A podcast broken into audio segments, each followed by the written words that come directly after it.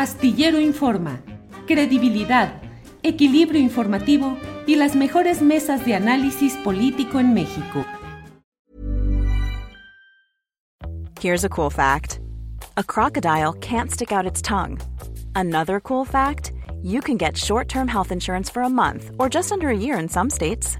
United Healthcare short term insurance plans are designed for people who are between jobs, coming off their parents' plan, or turning a side hustle into a full time gig. Underwritten by Golden Rule Insurance Company, they offer flexible, budget friendly coverage with access to a nationwide network of doctors and hospitals. Get more cool facts about United Healthcare short term plans at uh1.com. Everyone knows therapy is great for solving problems, but getting therapy has its own problems too, like finding the right therapist, fitting into their schedule, and of course, the cost. Well, BetterHelp can solve those problems. It's totally online and built around your schedule. It's surprisingly affordable too. Connect with a credentialed therapist by phone, video, or online chat, all from the comfort of your home. Visit betterhelp.com to learn more and save 10% on your first month. That's BetterHelp, H E L P. Bueno, en esta ocasión por la vía telefónica estamos con Guadalupe Correa Cabrera. Guadalupe que está por aquí por esta vía telefónica. Guadalupe, buenas tardes. Muy buenas tardes, Julio. Disculpa, es que no, no tengo un buen sistema hoy y la verdad es que no quería eh, poner en riesgo nuestra comunicación, entonces no voy a poder aparecer en cámara. Pero aquí estamos. Perfecto, Guadalupe, déjame darle eh, la bienvenida. Ya estará listo Víctor Ronquillo. Ya estás, Víctor, buenas tardes. Buenas tardes, Julio. Aquí saludando mucho, con mucho afecto a Lupita Correa, a ti y al público que nos escucha, Julio. Gracias, eh, Víctor. A Víctor y a Guadalupe les propuse que en esta ocasión, siendo la mesa de seguridad que atiende puntualmente, profesionalmente los asuntos de esta índole, que hoy habláramos un poquito acerca de lo que está pasando en el escenario político, digamos como ciudadanos y como periodistas en lo general, eh, acerca de lo que está pasando en el escenario político. Guadalupe Correa Cabrera, ¿Cuál es tu opinión? ¿Cómo vas viendo lo que está sucediendo en este escenario ya con Claudia Sheinbaum como ganadora del proceso interno de Morena y sus aliados? Y por el otro lado, pues los barruntos escisorios que protagoniza Marcelo Ebrard. Tu, micrófono, Guadalupe, y tu opinión, por favor. Claro que sí, Julio. Mira, eh, la verdad es que yo no, yo no me quedé sorprendida, ni sorprendida del resultado, sorprendida de, pues, de lo que sucedió con Marcelo Ebrard y los demás candidatos. Se veía, bueno, de los demás eh, aspirantes a coordinar a la cuarta transformación. En realidad, yo pensé que, pues, Claudia iba a ser la, la triunfadora. Creo que toda la maquinaria eh, del gobierno de la cuarta transformación se volcó en, en sus actos de campaña. Eh, en algún momento yo pude decir y, pude ver algunas de sus movilizaciones, en las movilizaciones que ella dio, por ejemplo, en una asamblea en el Parque La Bombilla, donde viven mis padres, y vi toda la movilización con, digamos, camiones, y se veía muy claramente quién, quién tenía las simpatías de las bases y las simpatías del presidente, el liderazgo de Moreno.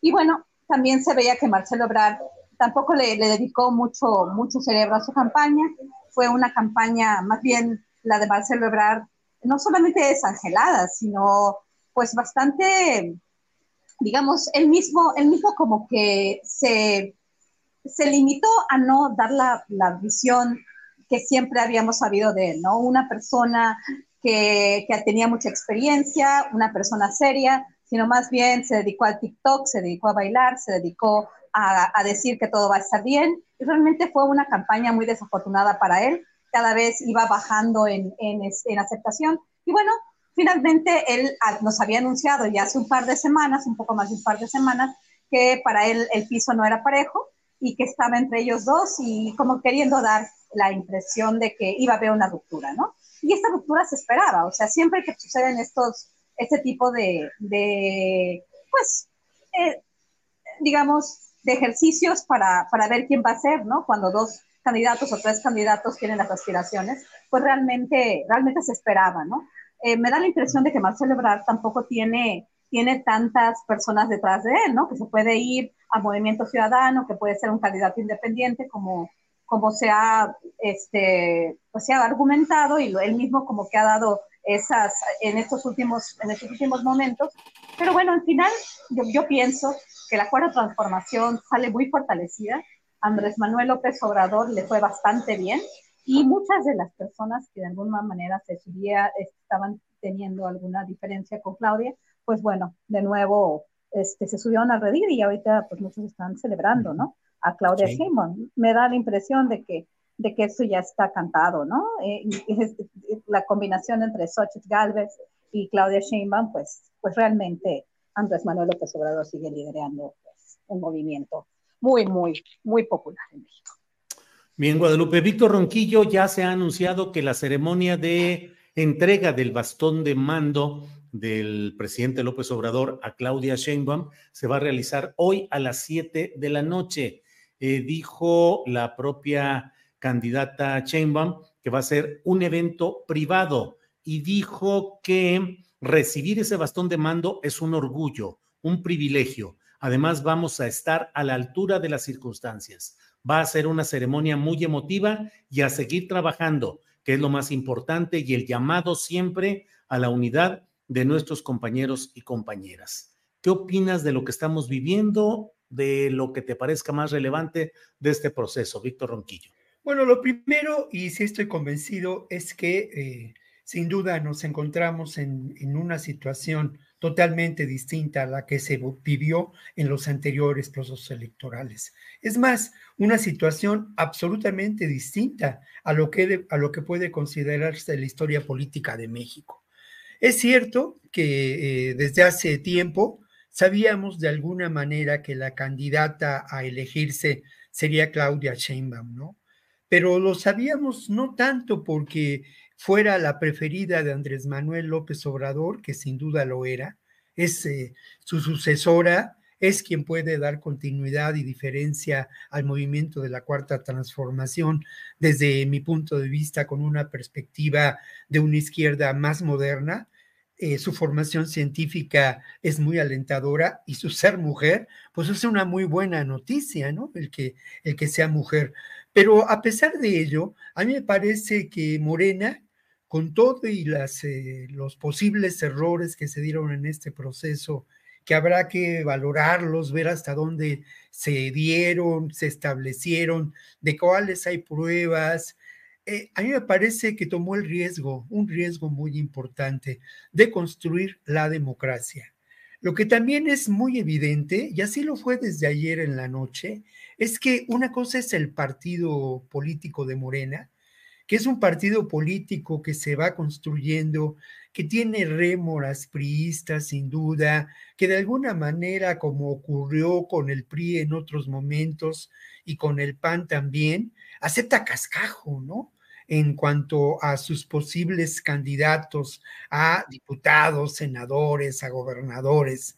Pero sin duda, ese partido político es distinto a lo que es un movimiento de transformación política en el que los ciudadanos son protagonistas.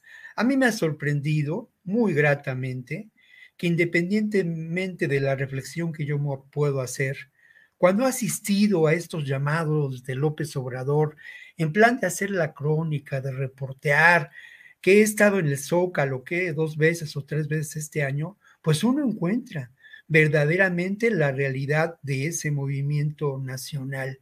Puede ser que haya acarreo, pero ese acarreo no da lugar a esas millones de personas que se reunieron por última vez en el Zócalo, ¿no? Y no es gratuito, no es gratuito, porque al final de cuentas habría que ver de dónde venimos y lo que hemos sufrido los mexicanos. O sea, no es gratuito el que de pronto eh, este presidente haya logrado una aceptación tan enorme, incluso al final de su mandato. Muchos elementos lo avalan, ¿no? Muchos elementos, algunos que ese movimiento no podría definir académicamente ni claramente, pero que lo hacen ver un buen presidente. Y ahí va López Obrador marchando, confundido entre la gente, agobiado, sacando energía de no sé dónde en el paseo de la reforma, cuando muchos de los que estábamos cerca, pues ya nos encontrábamos desfalleciendo, ¿no? Tratando de testimoniar esa realidad como periodistas. Bueno, ese, e, esas personas que cuando llega López Obrador insisten en que, sea, que, que se haga una reelección y López Obrador, no, vamos a otra elección. Y López Obrador, a mí me parece que más allá de todo, eh, no se le puede regatear de ningún modo su capacidad para transformar el sistema político en México. La Cámara de Diputados, la Cámara de Senadores son otra realidad. Quizá hubiera podido elegir otros caminos que fueron eficaces para el PRI, el cochupo, la tranza, el amedrentamiento, ¿no? También en cuanto a lo que hoy encontramos del presidencialismo, tiene características también muy singulares este presidencialismo, que me parece que López Obrador ha ejercido eh, pues plenamente, a veces de una manera eh, vertical eh, y mostrando que él es el que manda pero por otro lado es un presidencialismo absolutamente distinto a lo que ocurrió con, el sistema mexicano en otros momentos. Y para cerrar el comentario, Julio, bueno, pues ahí están los datos, ¿no? Ahí están los datos de la economía, ahí están los datos incluso de la seguridad.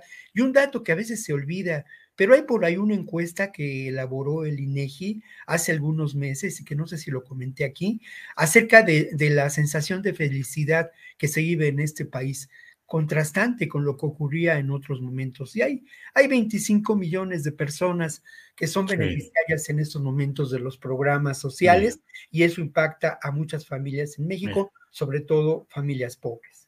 Bien, gracias, eh, Víctor Ronquillo. Guadalupe Correa Cabrera. Guadalupe, eh, pareciera pues que la recta final eh, tiene a dos mujeres, tanto a Xochitl Galvez como a Claudia Sheinbaum, con la expectativa o el enigma de lo que pueda suceder con Marcelo Ebrard, que sería el varón que entraría, en dado caso, por el lado de Movimiento Ciudadano.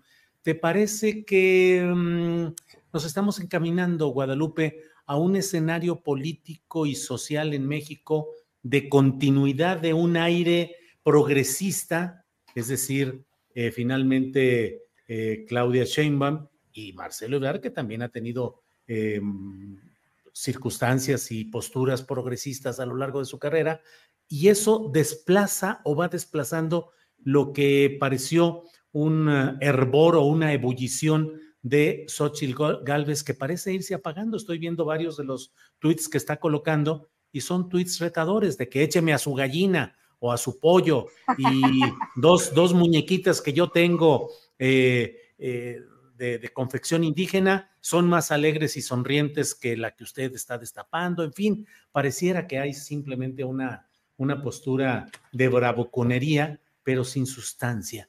¿Cómo ves ese terreno de en la batalla de las ideas y en la construcción de una cultura democrática distinta en México, si esto que estamos viviendo ayudará o puede implicar un retroceso, Guadalupe? Mira, es muy interesante tu pregunta, eh, Julio, porque quisiera no quisiera tampoco cantar victoria. Estoy de acuerdo en muchas de las cosas que dice Víctor, en, el sentido de que la cuarta transformación, el partido, el movimiento, eh, pues se está percibiendo como muy exitoso. Ahora, yo no, no, estaría muy seguro que nosotros vamos a tener, eh, después de Andrés Manuel, un verdadero partido, ¿no?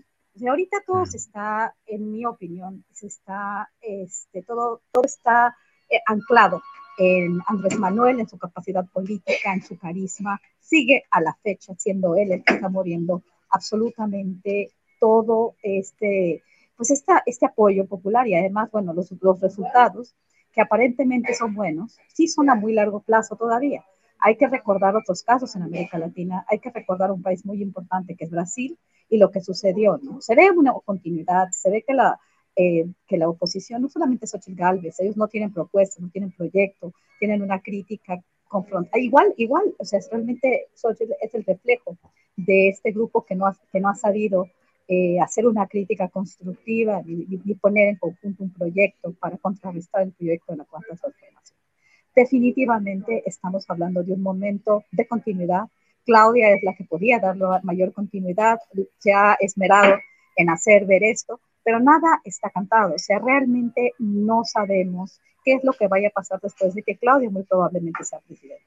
Pero muy probablemente, en realidad, es el tiempo de mujeres, vamos a tener una presidenta mujer, yo creo que va a ser Claudia Sheinbaum, pero no sabemos qué va a pasar con Claudia y si Claudia va a poder eh, o va a tener la capacidad, porque yo creo que el presidente va a seguir teniendo una influencia muy importante en el partido y en el movimiento una vez que, va, que salga que salga el gobierno. Entonces, vamos a ver, vamos a ver si nos sigue yendo bien, porque en México, eh, también en la época de Salinas de Gortari, en los primeros años, este, pues se, se gozaba de unos números macroeconómicos muy importantes cuando vino la crisis del efecto tequila.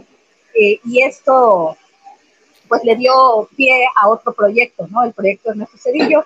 Eh, las amistades o las, las asociaciones en política no duran para toda la vida. Vamos a ver, recordemos lo que pasó en el gobierno de Ecuador, de Rafael Correa, con Lenín Moreno. Digo, no estoy diciendo que Claudia vaya a hacer lo mismo ni nada, pero las cosas en América Latina nunca, nunca, nunca sabemos qué va a pasar. Y como pasa hoy algo, tres años, cuatro años, cinco años de bonanza, pues después no sabemos también, la cuestión internacional puede dar un giro muy, muy importante y está la elección del 2024 en Estados Unidos. No sabemos si el presidente o la presidenta más bien eh, va a tener los tamaños que se requieren para un gran reto, probablemente de un presidente republicano y de avances muy importantes en el Partido Republicano en Estados Unidos.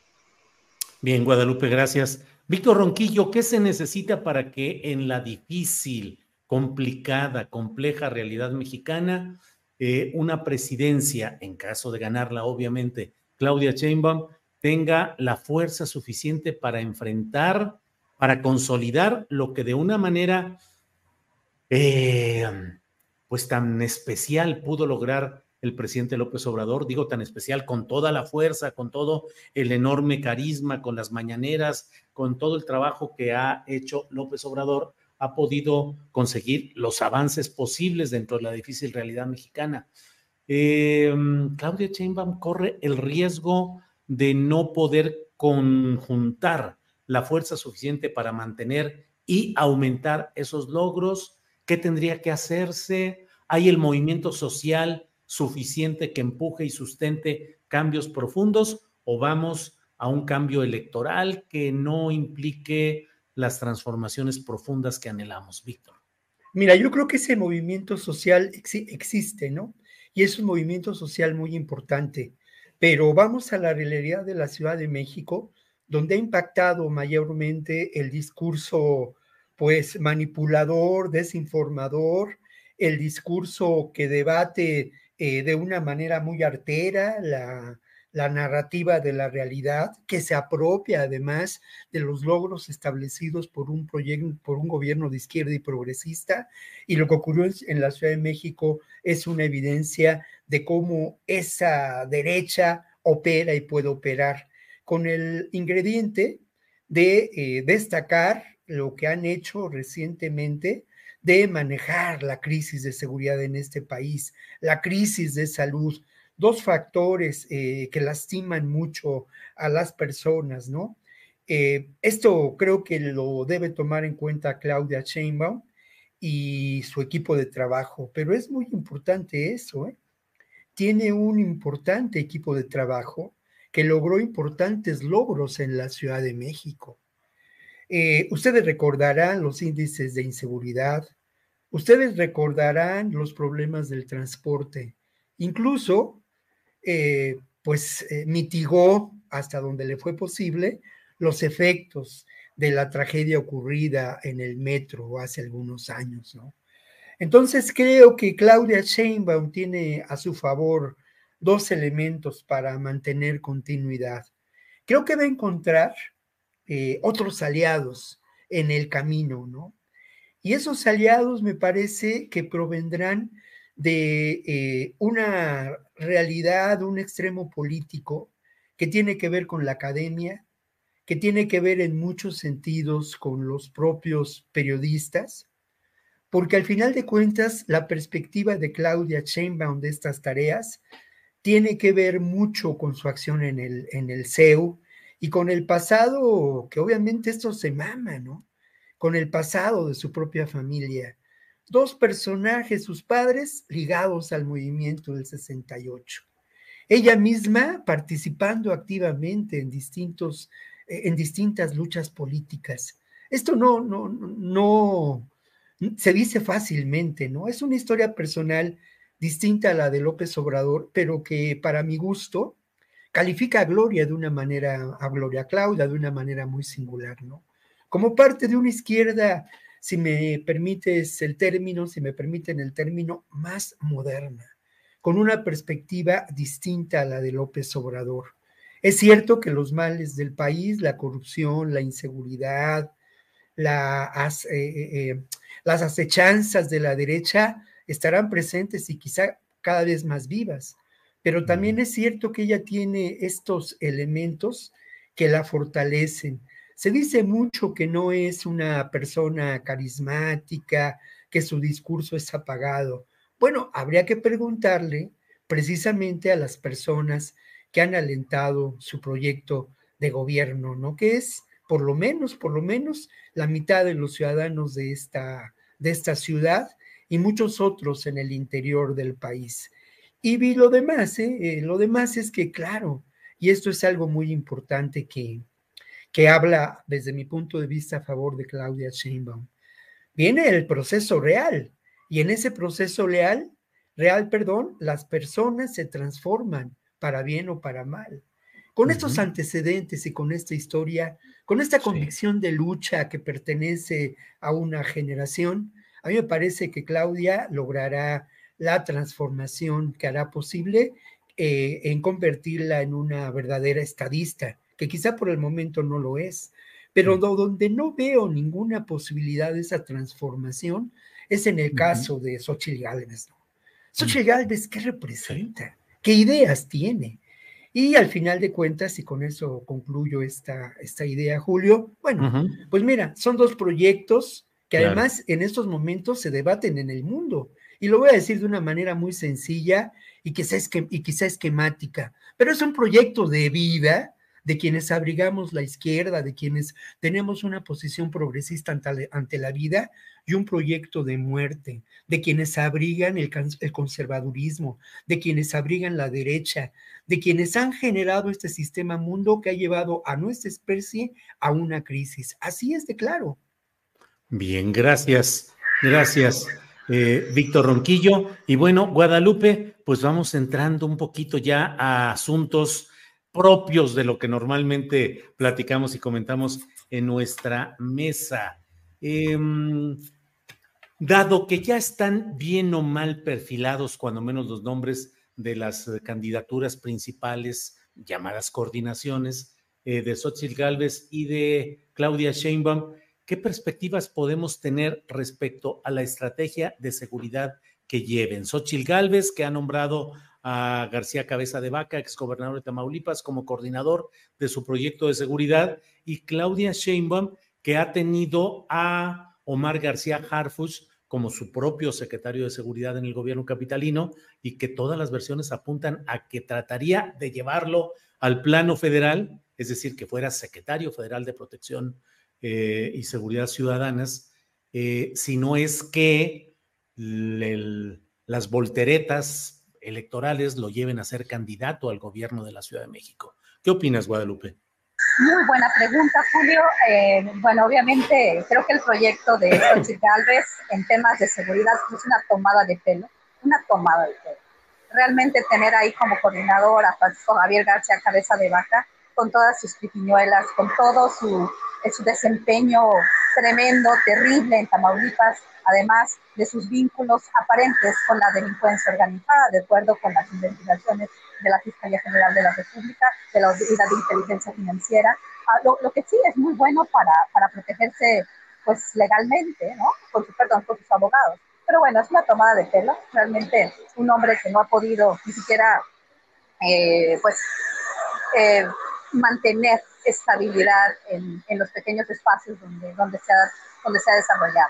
Una verdadera tomada de pelo, realmente un proyecto vacío y en temas de seguridad, pues yo creo que es la parte más loca que tiene precisamente por, por las personas en las que se, con las que se está rodeando, ¿no? Yo no veo ahí ningún, ningún futuro, realmente, realmente a Xochitl Galvez al frente me parece que, que, que es una, un proyecto perdido, ¿no? Ahora bien, y eso es lo más importante, ¿qué va a pasar con la cuarta transformación, la continuidad de Claudia, Omar García Harfush, sí se ha, se ha señalado que los índices de criminalidad se han reducido, por lo menos se ha mantenido una, una situación no caótica en la Ciudad de México.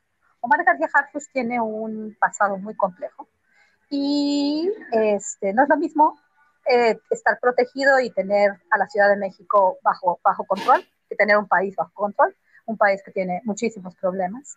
Y eh, pues están muchas cosas. No, estamos hablando de la policía ni de Omar García Harfuch como, como una cabeza. Everyone knows therapy is great for solving problems, but getting therapy has its own problems too, like finding the right therapist, fitting into their schedule, and of course, the cost. Well, BetterHelp can solve those problems. It's totally online and built around your schedule. It's surprisingly affordable too. Connect with a credentialed therapist by phone, video, or online chat, all from the comfort of your home. Visit betterhelp.com to learn more and save 10% on your first month. That's BetterHelp H E L P. Burrow's Furniture is built for the way you live. From ensuring easy assembly and disassembly to honoring highly requested new colors for their award winning seating, they always have their customers in mind. Their modular seating is made out of durable materials to last and grow with you. And with Burrow, you always get fast, free shipping.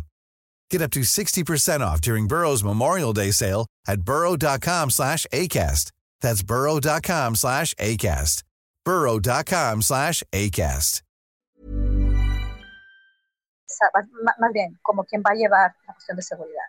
Como sabemos, el ejército, y ahí sí, la continuidad que le va a dar Claudia al proyecto de la cuarta transformación va a ser militarismo, militarismo, militarismo, porque ella ha estado de acuerdo en esta extensión de las capacidades del ejército en todas sus formas. Ella no ha expresado ninguna crítica al proyecto de la transformación, progresista o no.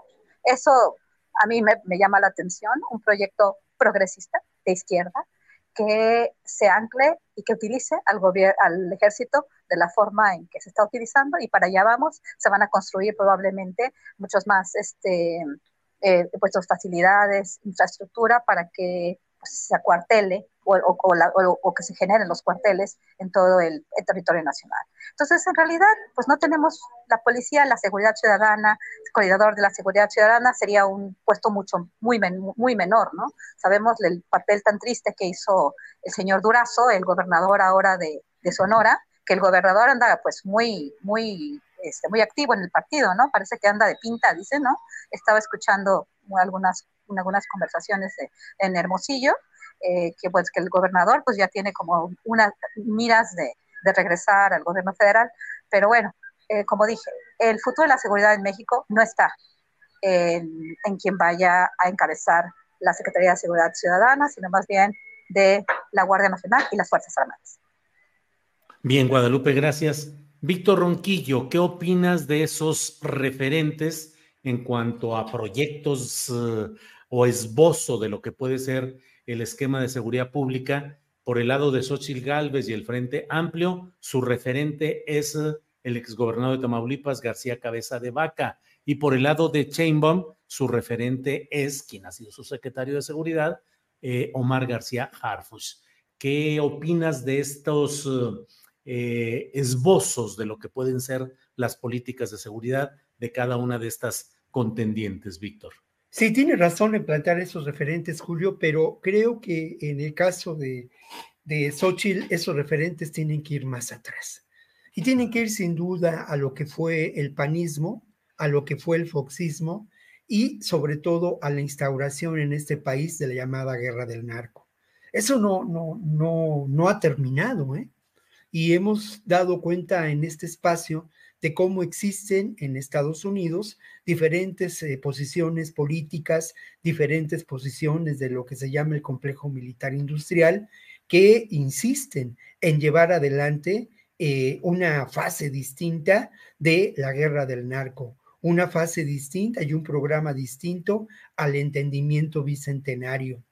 Creo que con las limitantes del caso, pero López Obrador y el proyecto político de López Obrador y el propio Marcelo Ebrard, con limitantes, por supuesto, y hechos tristes como la, actuación en cuanto a la migración, pero supieron plantarle cara a ese proyecto de control eh, territorial y político por parte de un sector muy conservador de Estados Unidos, utilizando esta, esta, estrategia de la guerra del narco, aplicada, como ocurrió en distintos momentos, por agencias de seguridad en Estados Unidos, sobre todo la CIA y los contratistas.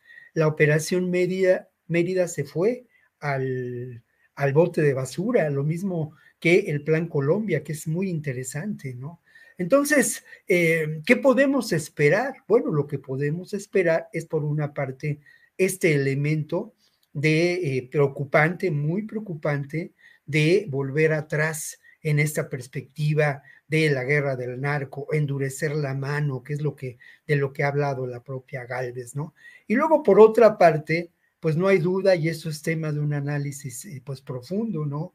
La ah, posible actuación de los diferentes grupos del crimen organizado que, que, operan en el control territorial de nuestro país en distintas regiones. ¿Qué pasará con estos grupos que eh, de alguna manera participan en el proceso electoral y pueden inclinar la balanza a su favor?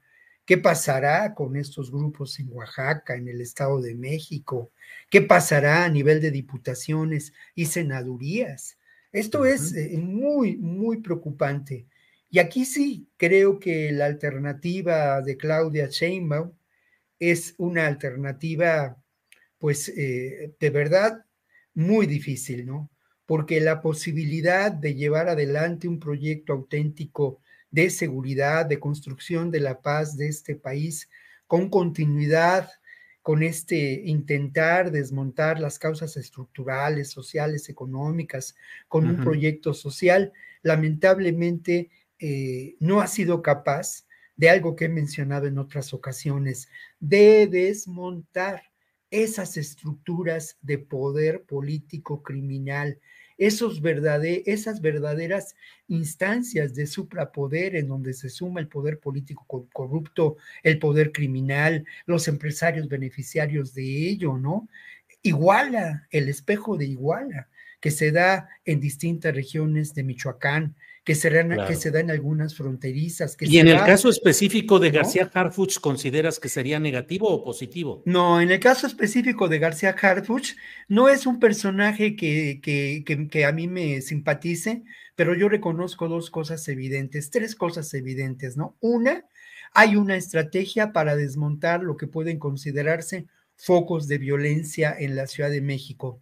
La otra, hubo una dignificación con salarios de la policía. Y la tercera, la policía tiene acciones de inteligencia. Esos son los elementos centrales de lo que ha logrado en esta Ciudad de México. Sí, es una, para mí, sin duda, es una gestión, es una gestión positiva, ¿no? Ah, y esto podía enmarcarse en un proyecto político más amplio, pero dejando en el centro esta realidad de desmontar esas estructuras, Julio, que eso es una tarea pues titánica, ¿no? Verdaderamente. Y lo otro, pues... Sin, fijarnos en los antecedentes de la Policía Federal, de Iguala de, la Guardia Nacional, de la Guardia Nacional. Y luego lo otro, pues es que al final de cuentas, y esto también es, no lo justifico ni mucho menos, pero es que en las tareas de seguridad y en las tareas en que participe el ejército, habría que buscarse aliados, ¿no? Habría que buscarse aliados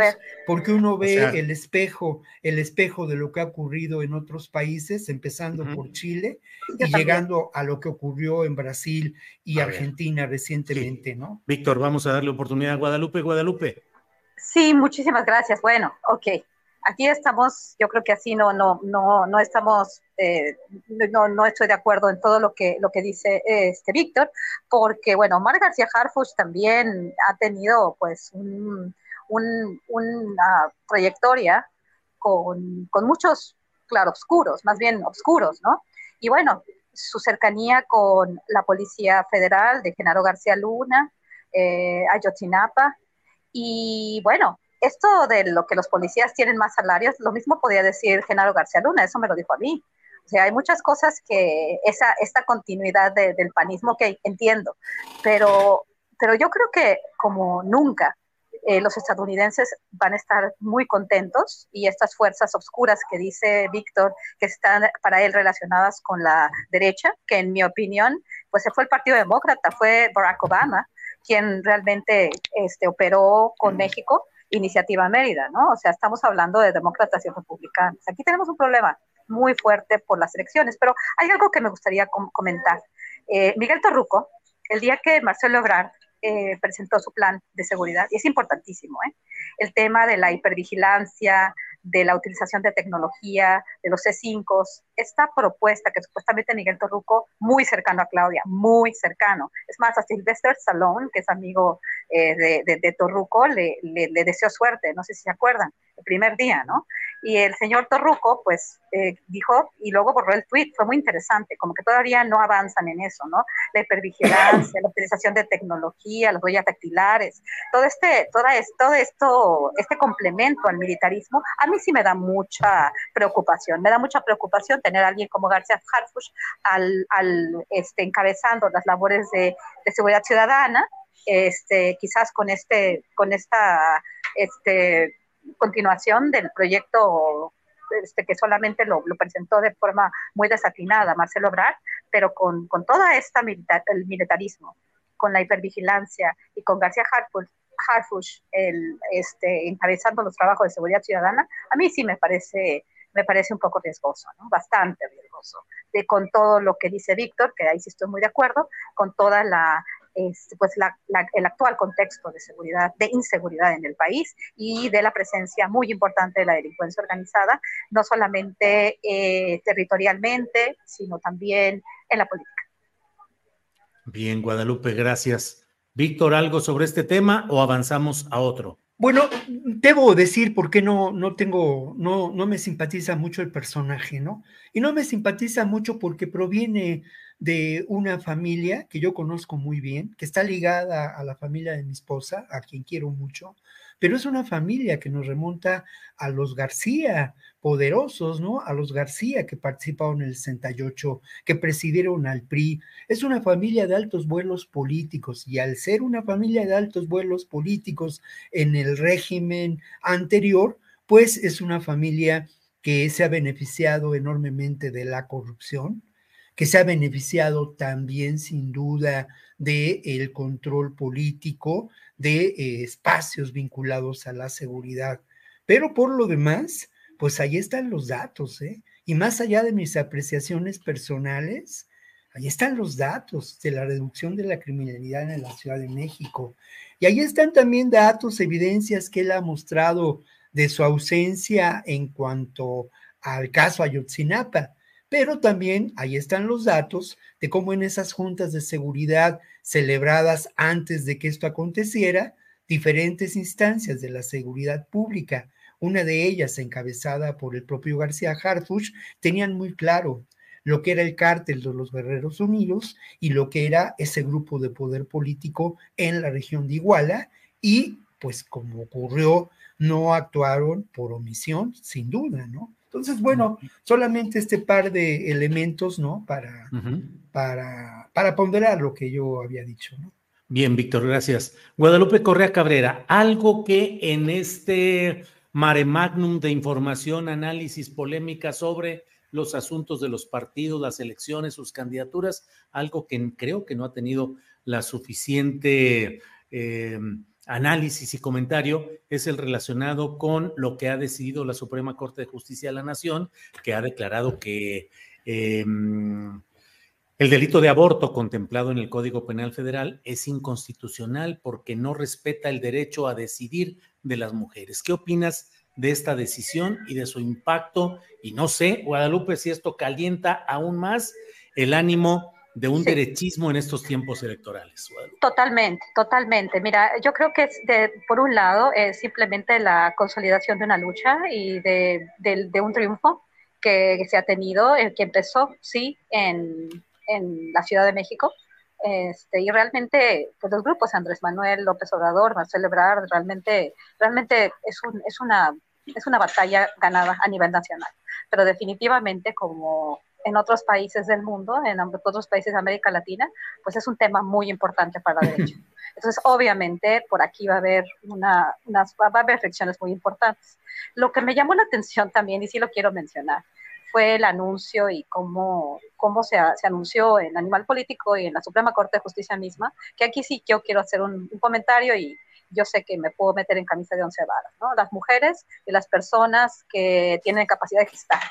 A mí esto sí, sí me parece muy, delicado también. Y eso también, este tipo de lenguajes, este tipo de, de, cuestiones que, que, apelan, según esto, a la diversidad, a la inclusión, a la equidad, a la igualdad, eh, independientemente de lo que sea, esto va a animar, va a calentar más los ánimos por el lado de, de aquellos que, que, no están de acuerdo, ¿no? La gente provida, los grupos provida, pero sí, sí también eso de, me, me, me saca mucho de, de balance, ¿no? O sea, estamos hablando del aborto. O sea, ¿cuál es la diferencia entre una mujer y una persona que tiene la capacidad está? Yo todavía tengo mis, mis conflictos, ¿no? Y en ese sentido, la derecha puede utilizar también mucho de eso, los libros de texto. Eso es mucho más complejo simplemente que una decisión, ¿no? Tiene que ver con toda una, una cuestión cultural que va más allá de, de, la decisión misma, que sí, definitivamente es un triunfo, es la consolidación de un triunfo y una lucha que han tenido las mujeres para tener su, el derecho a decidir sobre sus cuerpos y, este, y, y, y, sobre, sobre, pues, pues sobre lo que, su vida, ¿no? En realidad. Bien, Guadalupe, gracias. Víctor Ronquillo, ¿qué opinas sobre esta decisión de la Suprema Corte de Justicia que establece, pues, esta, eh, declara que es inconstitucional el mantener el delito de aborto? Víctor Ronquillo. Bueno, lo primero que había que decir es que estos cuatro artículos suprimidos del Código Penal Federal proceden de 1930. Imaginen ustedes la realidad de 1930, la presencia política ideológica de la propia iglesia en ese entonces, ¿no? Eh, eso es lo primero que hay que decir. Y luego lo otro, pues otra vez, eh, quizá pudo haber mano negra en cuanto esto se decidiera justo en estos tiempos electorales, es muy posible, pero eso no invalida la acción política de los grupos organizados de mujeres, ¿no? Y el grupo de información de reproducción elegida dio la batalla junto con otras organizaciones en torno a esta realidad. Y esto es muy importante porque si bien es cierto que tenemos una derecha cada vez más eh, agresiva, belicista, una derecha que encuentra en temas particulares, trincheras, banderas, como ocurrió con los libros de texto, también es cierto que hay un movimiento social amplio, distinto a ellos, ¿no? En la propia Iglesia Católica, ¿no? En la Iglesia Católica uno encuentra estas posiciones retrógradas eh, de la época cavernaria, de eh, retrógradas hasta para los cristeros, de verdad, ¿no? Y en, en, en la zona de Jalisco, en la zona de, de Guanajuato, en algunos lugares de Guerrero, pero encuentra en contraste acciones, posiciones de la Iglesia Católica en defensa de los derechos humanos eh, desde hace décadas, ¿no? Fundamentales en la construcción de la cultura de los derechos humanos, el Centro de Derechos Humanos Miguel Agustín Pro, formado por jesuitas, la acción de los dominicos en la Chiapas de 1914, de 1994 y aún antes, ¿no? Entonces, eh, esto sin duda vuelve a confrontar estas dos visiones del mundo que eh, eh, se, dará, se, dan eh, en, este momento, ¿no? En distintos, en distintos grupos, en distintas realidades económicas, políticas y sociales, pero desde mi punto de vista, esto es una muy buena noticia en términos del el reconocimiento de los derechos de, de las mujeres y también es una muy buena noticia en términos de la toma de posiciones. Qué bueno que a los libros de texto se les ha cuestionado tanto, porque esto nos permitió a muchos de nosotros dar a conocer lo que esos libros de texto constituyen, lo que es la escuela, la nueva escuela mexicana. Nos permitió acercarnos al proyecto educativo que construyen y seguir adelante. Es, eh, son procesos, insisto, ¿no? Procesos que se construyen y que no cambian con una de un brochazo, ¿no? De ninguna manera, pero son procesos muy alentadores que nos hacen ver que en este país pues existe en diferentes ámbitos eh, sociales una posición o varias posiciones progresistas, ¿no? Que coinciden en, en, un ámbito y en algunos ámbitos con el proyecto de la cuarta transformación y que en otros, pues tampoco, ¿no?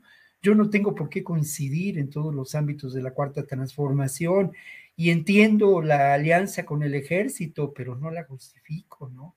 Y reprocho mucho el, el, alejamiento de López Obrador de sectores eh, que en algún momento dado, pues estuvimos cerca y en las luchas de ese movimiento de transformación. Eh, y hablo muy concretamente del sector académico, ¿no? Pero bueno, así es, pues, ¿no? Vivimos la historia y la historia es viva y real, ¿no? Bien, gracias. Gracias, Víctor Ronquillo. Guadalupe, ya estamos en la parte final del programa. Por favor, postrecito, lo que desees agregar. Claro que sí, Julio. Pues yo, yo quiero eh, pues, compartirles una, una experiencia. De la vez pasada no pude estar en la mesa porque estaba en Los Ángeles y vuelvo a Los Ángeles en una semana y media, eh, porque estoy haciendo un estudio sobre, sobre la cuestión de las drogas, de la política de las drogas de los Estados Unidos.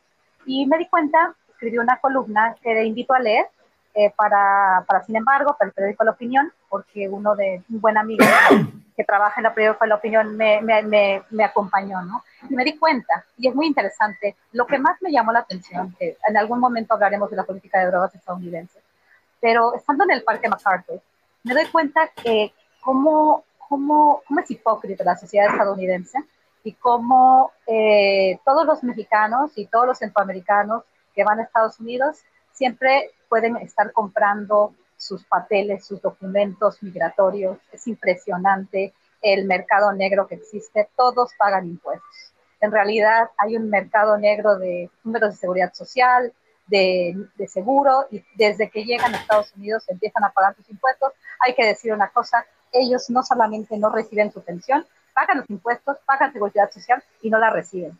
Y eso me di cuenta, fue así como para mí muy, muy, muy claro, ¿no? Invito a, to invito a todos a, a hacer una reflexión en ese sentido. Gracias, Guadalupe. Víctor Ronquillo, postrecito, por favor.